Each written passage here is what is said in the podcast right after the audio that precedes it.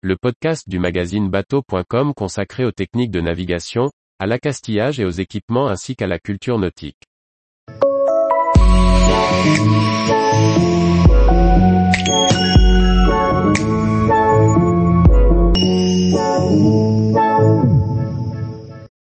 Les leçons d'un échouement à l'entrée du bassin d'Arcachon. Par Maxime le Riche. Alors qu'il tentait de rallier Arcachon, l'équipage du voilier allemand Freya s'est échoué sur un banc de sable en empruntant le chenal menant au bassin.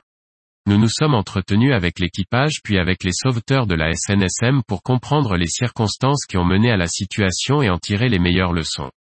Le Freya est un Ajad 570, un solide sloop construit en Suède et taillé pour la croisière hauturière. Son équipage est composé du couple propriétaire, accompagné de deux amis. Après un tour du Danemark, le skipper décide de continuer sa croisière vers Lisbonne, en cabotant le long des côtes françaises. Après une escale à La Rochelle, il est en approche d'Arcachon le dimanche 11 septembre 2022 au petit matin. Le Freya est récent et très bien équipé. Il déplace presque 30 tonnes pour un tirant d'eau de 2,7 mètres. La passe sud étant fermée à la navigation, l'unique entrée dans le bassin d'Arcachon se fait par la passe nord. Alors que le Freya s'y engage au moteur, il est pris dans une kawen, un petit banc de sable qui se crée naturellement. Les kawens sont très fréquentes dans le bassin, nous précise Sébastien Duluc, le président de la station SNSM basée à Lège-Cap-Ferret. À chaque marée, ce sont près de 250 millions de mètres cubes d'eau qui se déplacent, et les mouvements de sable sont très fréquents. Chaque année, le balisage est modifié afin de suivre l'évolution des fonds et réajuster les chenaux. Rapidement, le sondeur passe de 10 à 3 mètres. Le fond remonte trop rapidement pour avoir le temps de manœuvrer, et le Freya s'immobilise dans le sable. Le vent est fort et le courant toujours très violent dans ce secteur. Le coefficient de 98 ajouté aux courtes vagues pousse le Freya sur le banc du Toulinguet. Malgré les 200 chevaux du moteur, le skipper ne parvient pas à rejoindre le milieu du chenal. Pris au piège à marée descendante sur un voilier GITE accent aigu à 70 degrés, l'équipage signale sa détresse au cross-étel. Julia, qui était à bord du Freya, explique, nous nous sommes vraiment sentis impuissants face aux courants et aux vagues qui ont poussé sur le banc de sable.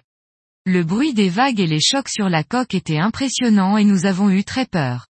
Un premier équipage de secouristes en semi-rigide se rend rapidement sur place, afin de constater que le bateau est déjà au sec. L'équipage est sauf et le Najad est couché sur son flanc bâbord, sans dégâts apparents. Aucune manœuvre ne pouvant être tentée, la moitié de l'équipage naufragé est ramené à terre, tandis que le couple de propriétaires reste à bord. Le dimanche en fin de journée, le canot tout en Gemma est mobilisé pour sortir le Freya de ce mauvais pas. Les coefficients de marée déclinant dès le mardi, la fenêtre de tir est très courte. Si l'opération échoue, le Freya restera sur son banc de sable de longs mois, en attendant le retour des grandes marées. La première tentative est un échec, le Freya ayant juste pivoté sur son flanc, mais sans rejoindre des eaux libres. Une deuxième intervention est alors programmée le lundi en fin de journée, afin de profiter du dernier grand coefficient de l'année. Très équipiers, le canot tout temps et un semi-rigide sont mobilisés pour cette opération de grande ampleur. Une première remorque de 200 mètres est passée entre le Freya et le canot tout temps, dont les moteurs développent 700 chevaux. Mais celle-ci cède rapidement et une deuxième remorque est installée autour du mât du Freya, et l'opération reprend très rapidement. Sous les coups de boutoir des vagues, le safran se brise pendant cette deuxième tentative de renflouement. Grâce au shorebreak, les fortes vagues qui brisent sur le rivage, le Freya bascule d'un bord à l'autre en s'appuyant sur sa quille, qui creuse un profond sillon. Après une heure trente d'effort, le Freya est de nouveau à flot, et sera remorqué au port d'Arcachon. Aucune voie d'eau n'est constatée, mais le voilier devra être tiré au sec afin de remplacer le safran, et de réparer un enfoncement de la coque. Aucun blessé n'a été déploré dans cette opération, tant du côté de l'équipage que des nombreux sauveteurs bénévoles. La qualité de fabrication du Freya lui a permis de bien vivre cet échouement, qui aurait pu se solder par la perte totale du voilier. Après étude de l'historique du lecteur de cartes du Freya, celui-ci n'est pas sorti du chenal, mais se trouvait sur la gauche de celui-ci. Une mauvaise combinaison des éléments avec des bancs mouvants, ainsi qu'une météo musclée ont rendu les conditions d'entrée par la passe très délicates. Elles ont mené à cet échouement. Au vu des conditions, il aurait idéalement fallu relâcher sur un autre port, mais avec une telle unité et un tirant d'eau de 2.7 mètres, les possibilités de se dérouter vers un autre abri sont très limitées dans le secteur.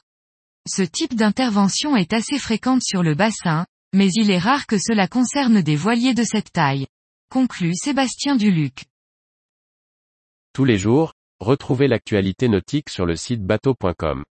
Et n'oubliez pas de laisser 5 étoiles sur votre logiciel de podcast.